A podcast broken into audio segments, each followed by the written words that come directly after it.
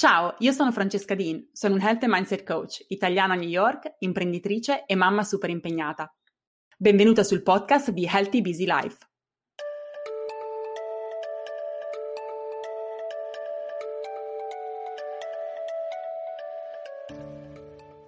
Ciao a tutti e benvenuti a un nuovo episodio di Healthy Busy Life.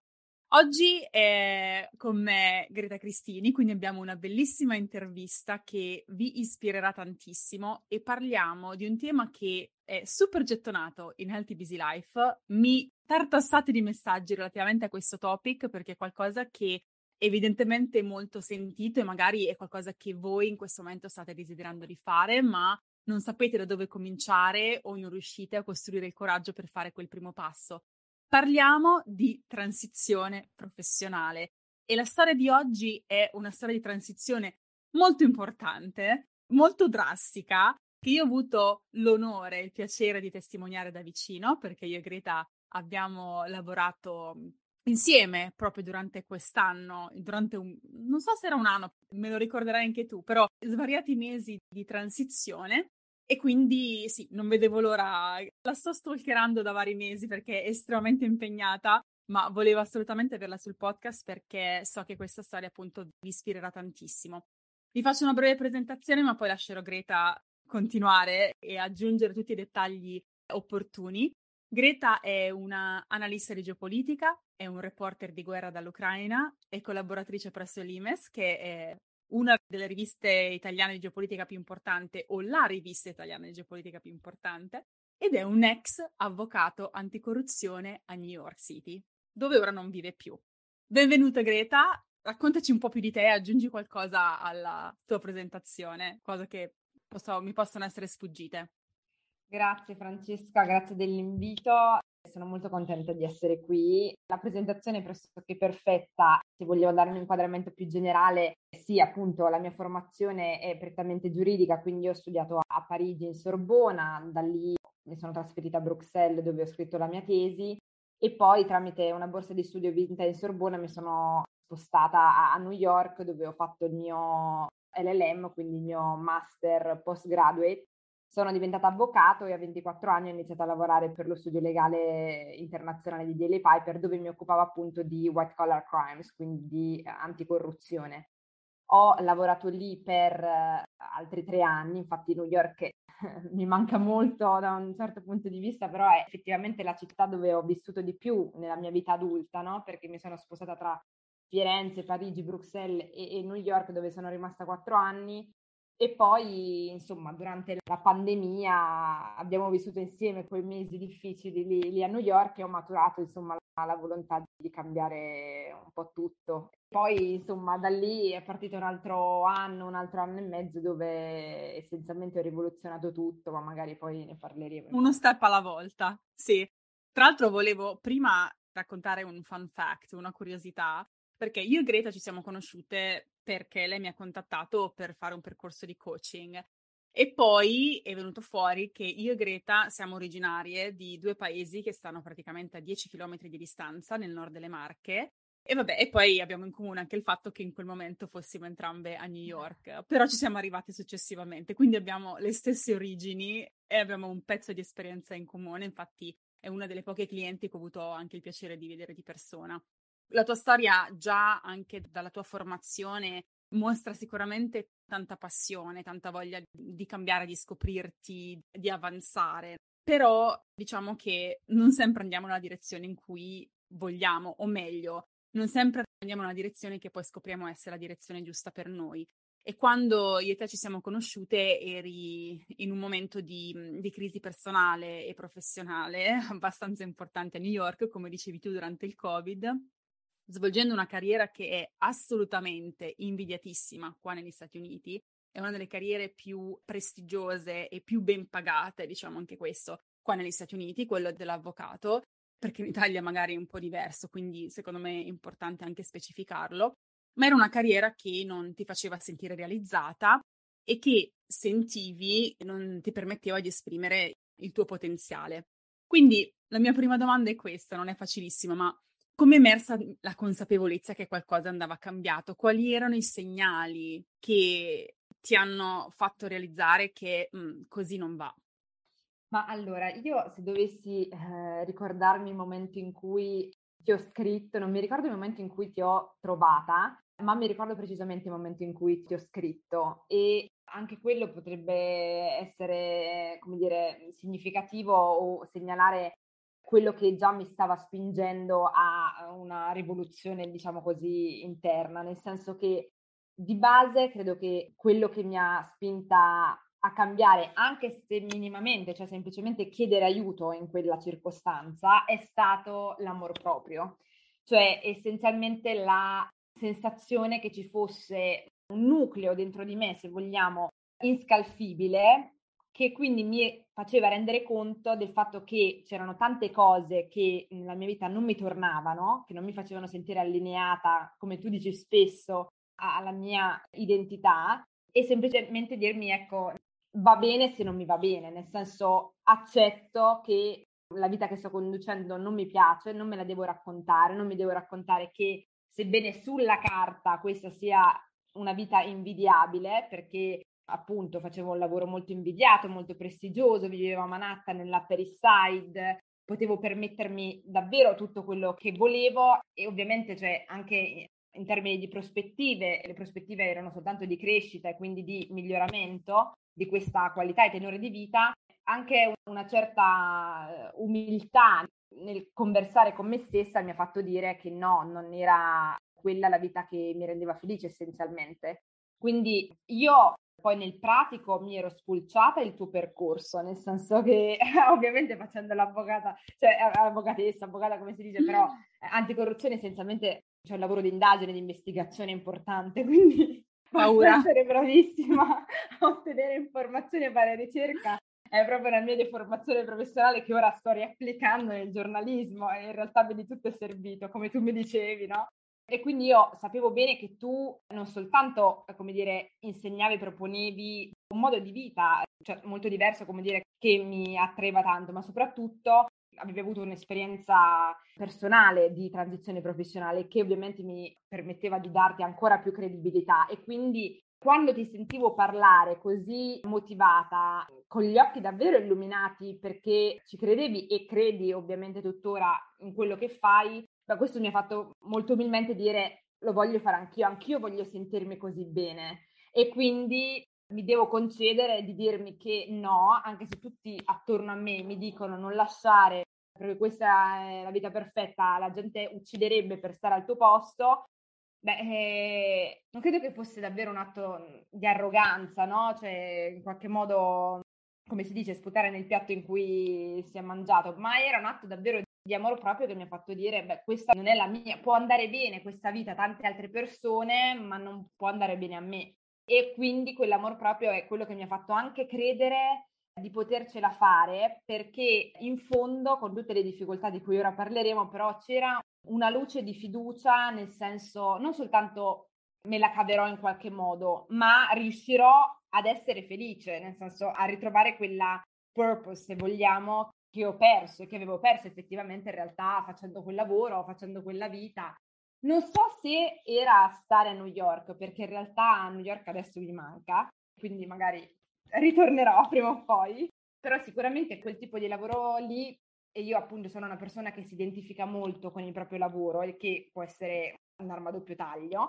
però ovviamente diciamo che mi ha dato quella spinta, anche proprio questo, identificarmi con il mio lavoro mi ha dato proprio la spinta nel dirmi ecco io non, non mi sento chi voglio essere e quindi cambiamo. Bellissimo. Alla fine questa, la consapevolezza a volte non riusciamo nemmeno tanto a razionalizzarla o quantomeno a giustificarla, proprio perché abbiamo tutte queste credenze di le persone penseranno che sono pazza perché sto lasciando un lavoro che è invidiatissimo e che mi darà una carriera. E proprio quella sensazione che a volte sentiamo nel nostro corpo di disallineamento con i nostri valori. Cioè, se penso alla persona che sono o alla persona che voglio far emergere, questo lavoro non mi permette di farlo, non mi permette di esprimermi per chi sono e per quello che è il mio potenziale. E alla fine se non facciamo questo, possiamo darci mille scuse e mille giustificazioni della serie, vabbè, ma il lavoro è un lavoro, non è importante. E per alcune persone è veramente così. E magari quelle persone sono ok a fare un lavoro che non è una missione o non gli dà realizzazione perché vede nel lavoro un semplice sostentamento finanziario, non c'è nulla di male in quello. Però quando ci rendiamo conto che quello non è il caso per noi, abbiamo la responsabilità di quantomeno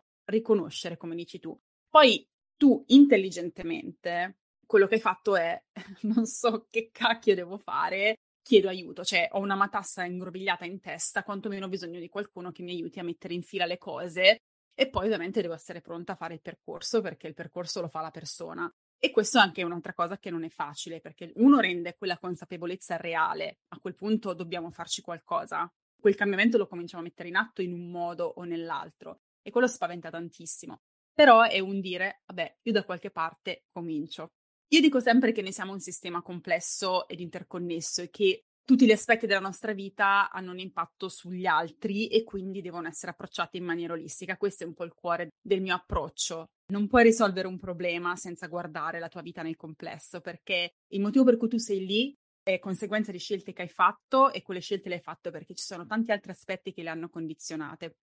Non a caso, quando ci siamo conosciute e abbiamo cominciato a lavorare insieme, non siamo partite subito dal lavorare sulla tua transizione, anche se sapevamo che in qualche modo era lì, c'era qualcosa, qualche insoddisfazione. Ma siamo partite proprio da te, dal tuo self-care, dal costruire abitudini e routine che ti permettessero di creare l'energia fisica e mentale, l'equilibrio emotivo, che poi sono stati fondamentali per poter affrontare una scelta così importante come quella che hai fatto tu. E questo lo voglio ribadire, è importante, voglio sentire quello che dici tu perché molte persone non capiscono l'importanza di fare di questo lavoro, diciamo, preliminare alla base. Cioè vogliono andare subito a vedere il problema e non hanno la pazienza di cominciare un pochino più lontano, ma per rendere però quel percorso poi un percorso efficace, effettivo, trasformativo come quello che hai vissuto tu. Poi ragazzi, quando ascolterete quello che fa adesso Greta, quello che ha fatto in quest'anno, capirete perché. Quindi la mia domanda è quanto è stato importante per te in questo processo lavorare in via preliminare su, su questo aspetto, sul tuo self-care, sulle tue routine, sulle tue abitudini, sul ricreare un allineamento quantomeno nella tua quotidianità e creare questa energia?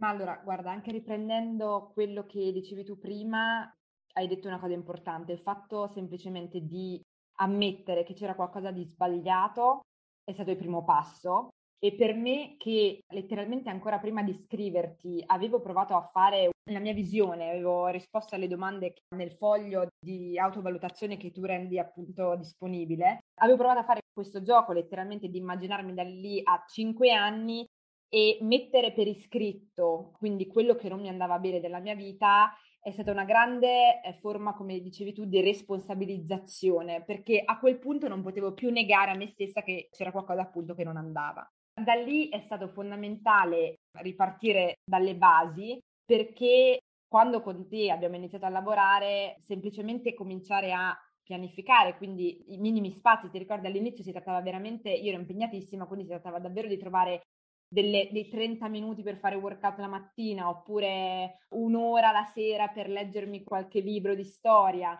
Sono stati dei piccoli passi fondamentali a cui io ora ritorno sempre, costantemente, ogni volta che ho una confusione, perché poi quelli sono stati dei piccoli inneschi per portare poi al cambiamento più grande. Cioè c'è stato un enorme effetto domino che tra l'altro si è condensato in pochissimo tempo e io ogni volta che ancora ci penso mi stupisco di quanto veloce sia stato questo cambiamento, perché all'inizio c'è la sensazione, e lo posso immaginare appunto, quindi anche la sfiducia che questo crea nel processo, che non si stia facendo granché perché si tratta davvero di aggiungere 20 minuti o spostare quella mezz'ora da un'attività all'altra, ma per una persona appunto che, come ho fatto io, ha dato fiducia al processo, c'è stato questo effetto domino che mi ha portato a cambiare tantissimo nel giro di poco. E la cosa meravigliosa che si è innescata dentro di me e quando ho cominciato a vedere che stavo effettivamente riportando a dare ordine alla mia routine o a introdurre delle cose che mi facevano quindi di più apprezzare la mia giornata, questo ha portato una crescita di volontà dentro di me nel portare ordine e mettere ordine ad altre parti della mia vita, perché come appunto dicevi tu giustamente siamo un sistema olistico e quindi se una settimana si lavorava magari appunto su un'attività in particolare oppure su un aspetto della mia vita che poteva essere il benessere psicofisico, la volta dopo pensavo ok, voglio lavorare anche sulle mie relazioni, sulla mia socialità e, e la volta dopo ancora sul mio self-care oppure la mia crescita personale e quindi il cambiamento che si era innescato a partire da minime cose era diventato una sorta, e lo è ancora adesso, lo dico spesso a chi mi è capitato di parlare appunto con altre persone, una droga, ma una droga positiva, perché mm-hmm. ti senti finalmente in potenza. Cioè, quando all'inizio la sensazione è sono sommersa dagli eventi, non ho la mia giornata sotto controllo, ricominciare poi dalle piccole cose mi ha portato poi invece ad avere voglia di rimettere tutto in ordine. E quindi ho preso all'inizio, siamo partiti dalla transizione professionale, e quindi io in realtà pensavo ancora che magari avrei potuto continuare a, a, lavorare come avvocato anticorruzione perché all'inizio c'era quella vocina che mi diceva ancora sulla carta è il migliore lavoro al mondo, non lo cambiare. Questo poi in realtà si è sgretolato nel giro di poco, però all'inizio non si deve pensare che si deve partire per rivoluzionare tutto, non era nei miei piani all'inizio, però semplicemente se si dà fiducia al processo e io l'ho avuto perché ho visto da subito i risultati, ma non i risultati pratici, i risultati nel mio benessere, cioè il fatto che mi svegliavo la mattina più contenta, più motivata, senza alcuna ragione di fondo, se vogliamo. Ma mi ricordo benissimo che quando avevo compilato la visione, appunto, la prima volta, prima ancora di scriverti, una delle prime cose che dicevo per cui mi lamentavo è che mi svegliavo già svogliata, già con la non volontà di portare a conclusione la giornata, non mi piaceva quello che mi aspettava, invece è stato sempre un, un continuo miglioramento. Per me poi la scelta più difficile, quel sistema olistico, è stato effettivamente prendere una scelta personale di chiudere una relazione tossica, che anche lì è stato qualcosa su cui non è che necessariamente io e te abbiamo lavorato, ma che è stato fondamentale perché ha messo di nuovo alla prova quell'amor proprio, cioè ha richiesto di nuovo quell'amor proprio di riemergere e di decidere per me. E quindi di nuovo quell'idea per cui il cambiamento da una minima cosa può portare a cambiamenti più grandi e soprattutto anche il fatto che poi mh, prendere scelte che sembrano minime, ma in realtà cioè, per me stata, è stata davvero una scelta difficile. Beh, prendere scelte difficili, paradossalmente, per come mi ricordo ragionavo al momento, possono portare veramente ad aprire periodi di vita felici e, eh, come dire, di crescita personale che mai avrei potuto immaginare in quel momento. Cioè, io so come mi sentivo in quel momento, non avevo la consapevolezza che avevo adesso, però ecco, mi sono testata nel prendere decisioni difficili a livello personale, a livello professionale, perché effettivamente poi quando sei lì non ti rendi conto, poi quando racconti quello che hai fatto, molte persone anche che non mi aspettavo, magari mi aspetto pure davvero giudizi, mi aspetto che mi dicano ma tu sei pazza. E invece il primo commento che ti fanno è sei stata molto coraggiosa. E questo ovviamente mi carica tanto di, di fiducia anche proprio nella scelta che ho fatto, danno conferma del fatto che ho fatto la scelta giusta. Però ecco sì, anche questo poi è un elemento importante che volevo aggiungere l'idea di nel processo di cambiamento, in questo caso di transizione professionale, cercare di circondarsi di persone buone, di persone gentili, di persone che più che il giudizio sulla tua vita vogliono darti amore e affetto e sostegno e supporto. Supporto.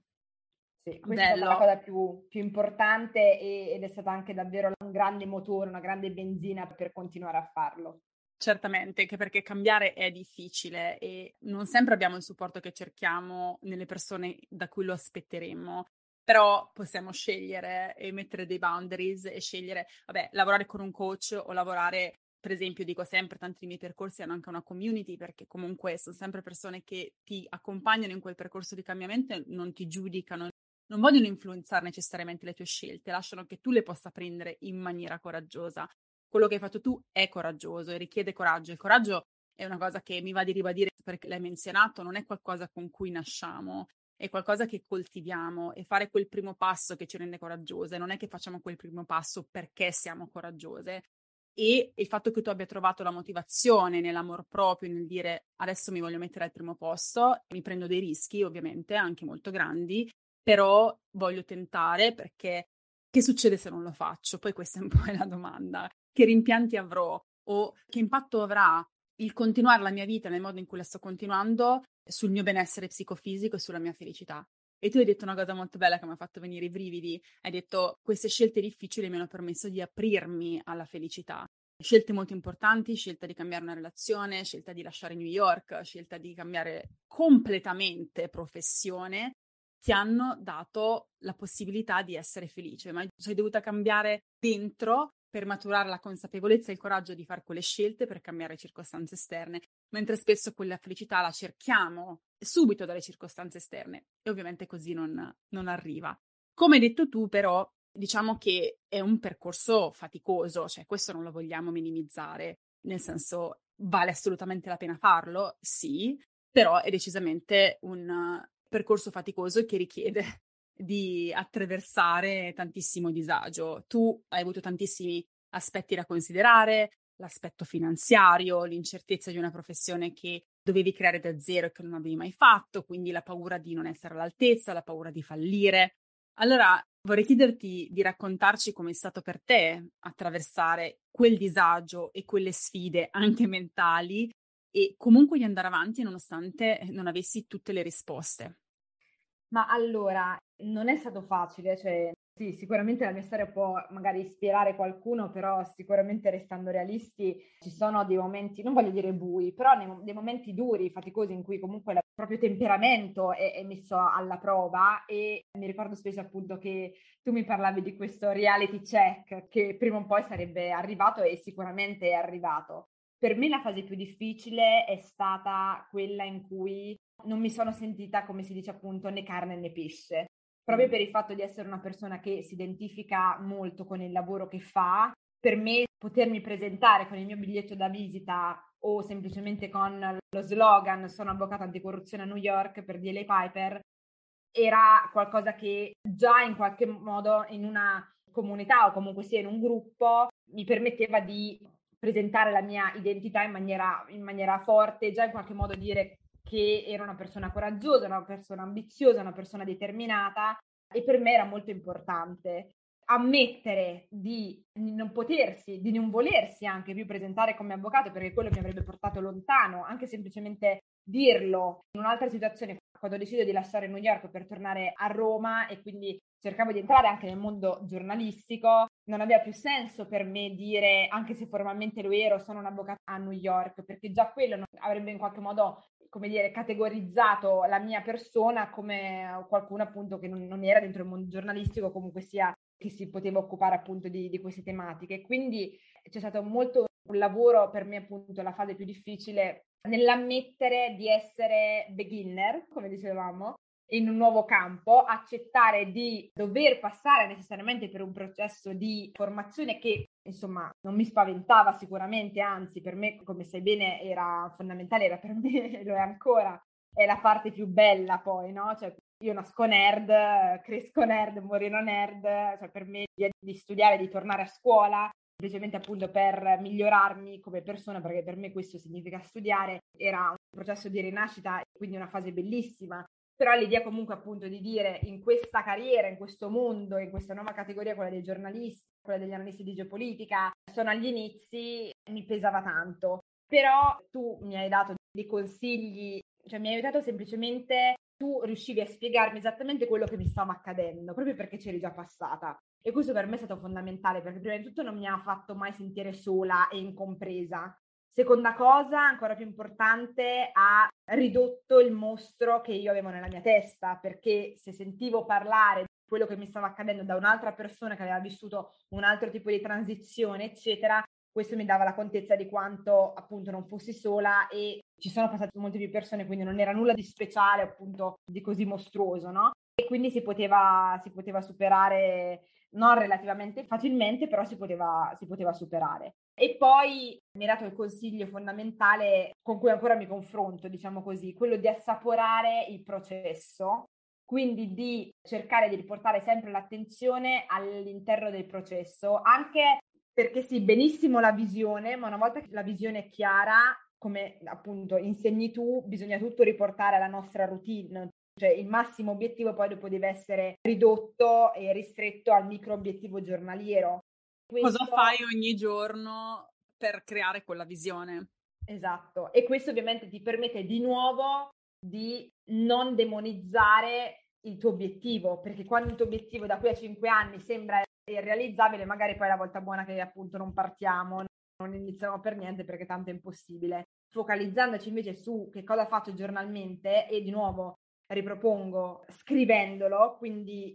proiettandolo nella carta stampata nero su bianco, questo permette appunto di vedere il mostro, vedere che non è un mostro e che si può fare semplicemente. Poi per me un'altra difficoltà è, è la sindrome dell'impostore, che tra l'altro ho scoperto, Ovvio. per me era una, cosa, era una cosa come dire, cioè sono io, sì, benissimo, alzo la mano, sono io. In realtà poi non è così conosciuta come dovrebbe, ma credo che sia poi tra l'altro molto più comune di quanto si possa immaginare. Però ecco, sicuramente anche quella, cioè una cosa su cui ci si combatte ogni giorno, ancora ci combatto, magari anche te, però anche quello, dargli un nome, dare un nome alle cose, permette di ridurne la percezione di pericolosità e di minaccia da parte nostra. E quindi di nuovo quello che mi ha permesso di andare avanti lì è sempre stato la fiducia del processo, la fiducia che quello che facevo semplicemente vedere come trascorrevo la giornata prima e come trascorrevo la giornata ora che ero dentro il percorso di transizione, percepire come mi sentivo, quello già mi dava fiducia per rifarlo di nuovo e farlo ancora meglio il giorno dopo. Ecco, ti dà un po' la risposta, quel risultato che tu non vedi perché magari l'obiettivo è lontano, ma è quel risultato di quel micro risultato di breve periodo che ti fa comprendere probabilmente sto andando nella direzione giusta. Sicuramente mi sto spostando dalla direzione sbagliata e quindi già quello è positivo, no? Io dico sempre il percorso di cambiamento, uno, è faticoso. Cioè, se non è faticoso, non ci sono disagi, non ci sono sfide e non ci sentiamo, come dicevi tu, avere giornate in cui siamo abbattute, in cui abbiamo paura, in cui non ci sentiamo in grado. Cioè, se non ci sentiamo così, non è cambiamento. Non stiamo cambiando, stiamo semplicemente vivendo la vita che abbiamo sempre vissuto. Quindi quello è parte del processo che tu hai descritto molto bene. E anche quel riconoscere ogni giorno che obiettivamente quello che stiamo facendo in qualche modo ci sta portando da qualche parte. Il percorso non è lineare, nel senso che non possiamo avere tutte le risposte, non possiamo avere certezza che il prossimo step che stiamo facendo sia quello giusto, ma quello step sarà comunque fondamentale in quel processo perché se non è giusto è un'opzione in meno che possiamo togliere e che comunque ci aiuta nella comprensione di capire qual è la direzione più giusta, no? E quindi ci aiuta piano piano a tentativi ad avvicinarci. Hai detto anche una cosa importante che penso che sia la cosa più difficile in una transizione professionale. Lo è stato sicuramente per me, adesso tu me lo confermi, che lo è anche per te, che è proprio quel accogliere la nostra nuova identità, quel cominciare a dire con la voce flebile piano piano che non sei più un avvocato, ma che sei un analista di geopolitica e che sei un reporter e che adesso questo è quello che non fai, è quello che sei. Perché soltanto quando abbracciamo quell'identità che cominciamo veramente a credere di essere quella persona e pensiamo anche di essere all'altezza di evolvere sempre di più in quel ruolo e in quella persona.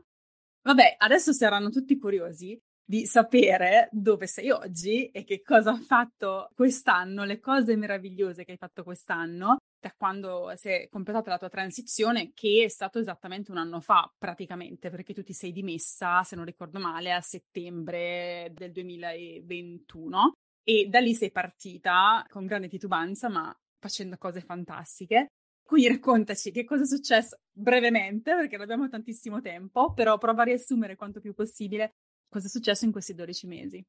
Allora, riassumo proprio dicendo le cose che avevo paura di fare e che poi sono riuscita a fare. Da settembre appunto del 2021 mi ricordo avevo paura di partire per un viaggio da sola e invece ho avuto il coraggio di prendere e partire per uh, il giro dell'America tra Midwest e Dixieland. Ricordo per 20 giorni, un mese da sola appunto prima di lasciare definitivamente New York. Quindi mi sono fatta tutto il giro appunto per me il primo viaggio geopolitico tra Midwest, poi un treno di 22 ore giù per il Mississippi fino a Louisiana e Texas. Nel frattempo io in questo anno appunto di transizione tra la mia vita a New York e quella a Roma, stavo seguendo la scuola di geopolitica di Limes alla prima edizione, appunto la rivista italiana di geopolitica per cui scrivo oggi, che insomma quindi mi aveva dato, come dire, già l'inizio del mio studio, della nuova mia formazione e identità. Da lì cosa è successo? Avevo una grande paura dei social, ho aperto il mio canale Instagram dove ho detto ok, lo renderò un canale appunto, una pagina di approfondimento e questo è stato. E poi, e poi è scoppiata la guerra. È scoppiata la guerra e io che ovviamente la guerra, i conflitti di potere fra stati, fra collettività è una parte fondamentale dello studio geopolitico, mi sono detta benissimo, non voglio soltanto studiare la geopolitica sui libri, è importante per me essere sul campo. E quindi sono partita per l'Ucraina. Sono partita per l'Ucraina i primi giorni di marzo perché eh, avevo preso il volo per Kiev eh, il 23 febbraio, il giorno prima dell'invasione da parte della Russia e dell'Ucraina, quindi ovviamente il 24 poi sono stati annullati tutti i voli e non sono potuta partire. E niente, mi sono fermata in Ucraina per due mesi con due trasferte differenti che mi hanno portato in giro per tutta l'Ucraina. Prima Odessa, poi Kharkiv e Mykolaiv e poi la seconda trasferta Kiev, Leopoli e l'intero Donbass. Per capirci, mi sono trovata a Severodonetsk qualche giorno prima della presa. I russi, quando ho visitato Severodonetsk per eh, un paio di giorni, si trovavano già nel quartiere nord-est. E poi sono rientrata e ovviamente nel mentre già avevo cominciato a collaborare per, per l'IMES, scrivendo i miei articoli di geopolitica con i piedi, se vogliamo, cioè quindi i miei report eh, sempre appunto geopolitici. E poi ora sto lavorando dentro la redazione di Limes e sto quindi portando avanti insomma la mia formazione come appunto analista di geopolitica dentro la redazione di Limes. Quindi effettivamente devo dire la verità, ho avuto non so se è fortuna oppure appunto quel coraggio di cambiare, però quella fase di disallineamento della mia identità, non sentirmi né carne né pesce, effettivamente è già finita. È durata pochi mesi perché con tutto quello che è successo ora lo posso dire, guardando quello che faccio tutti i giorni, eh, a partire dalla rassegna stampa la mattina allo studio geopolitico fino a sera tarda, è quello che sono, sì, sono analista di geopolitica, reporter di guerra, ora spero di ripartire presto per l'Ucraina. E poi se vogliamo dire un'altra cosa, questo forse non lo sai, mi sono reiscritta all'università, all'università di storia, perché ovviamente non si finisce mai di imparare e proprio per dare profondità storica anche a, a, alle mie analisi ho, ho voluto ripartire subito con, con, lo studio, ecco. Erano i piani, ne parlavamo sì. all'epoca e poi dicevamo, vabbè, una cosa alla volta e quindi sono contenta, bravissima. Io diciamo che noi ci siamo sentite l'ultima volta, diciamo in termini di coach coach, probabilmente intorno sì, ottobre-novembre dello scorso anno. E poi ovviamente io Gret l- l'ho continuata a seguire ed ero completamente wow. Dicevo, ma tu guarda, guarda quante cose sta riuscendo a fare. Quando abbiamo chiara la nostra visione, abbiamo anche la sfacciataggine di fare giusto networking, di proporci, di dire, senti, ormai sono qua, gioco questo gioco, no? La decisione grande l'ho già presa e quindi a questo punto gioco bene le mie carte quanto più possibile. E io sono non convinta, ma di più che questa carriera ti sta già portando tantissima realizzazione, ma ti porterà esattamente dove volevi andare. E se non è così, so che avrai il coraggio di nuovo per cambiare la strada e, e portarla nella direzione che sentirai giusta per te. Allora, ultima cosa, super veloce, hai dato già tantissimi consigli, ma magari tre, like, little tips shots. Insomma, tu che ci sei passata, come ci sono passata io in questa transizione ed è anche ancora abbastanza fresca, se dovessi dare tre consigli a chi come te sente che è tempo di cambiare, sente quel disallineamento, eh, sente che è ora di seguire il proprio intuito, però ovviamente ha paura di farlo, quali consigli daresti per cominciare? Allora, sì, si riparte sempre dall'idea del coraggio di cambiare, però bisogna anche appunto stringerla al minimo e quindi capire dove mettere le mani, come diceva Fossati. E quindi partire da qualche parte, cioè letteralmente per me quando ci si sente che non si sa bene cosa fare, come muoversi, non importa dove partire, non c'è un ordine già previsto, un ordine corretto da seguire. L'importante è partire da qualcosa che può essere il minimo di dire mi alzo 5 minuti prima, metto la sveglia 5 minuti prima perché voglio fare le mie pagine, oppure perché voglio fare meditazione, oppure non sono mai andata a correre la mattina, invece per una volta alla settimana ci vado, oppure leggere un libro, quindi si deve partire davvero da cose minime, ma poi come dicevo prima, perlomeno questa è la mia esperienza, ma credo che possa valere davvero per tutti, il cambiamento poi è contagioso. Quindi l'importante è fare qualsiasi cosa e una minima cosa, però quello è, è fondamentale. Da qui ci si può ovviamente ricollegare il fatto di, come dicevamo prima, darsi dei micro obiettivi giornalieri, proprio appunto per non demonizzare il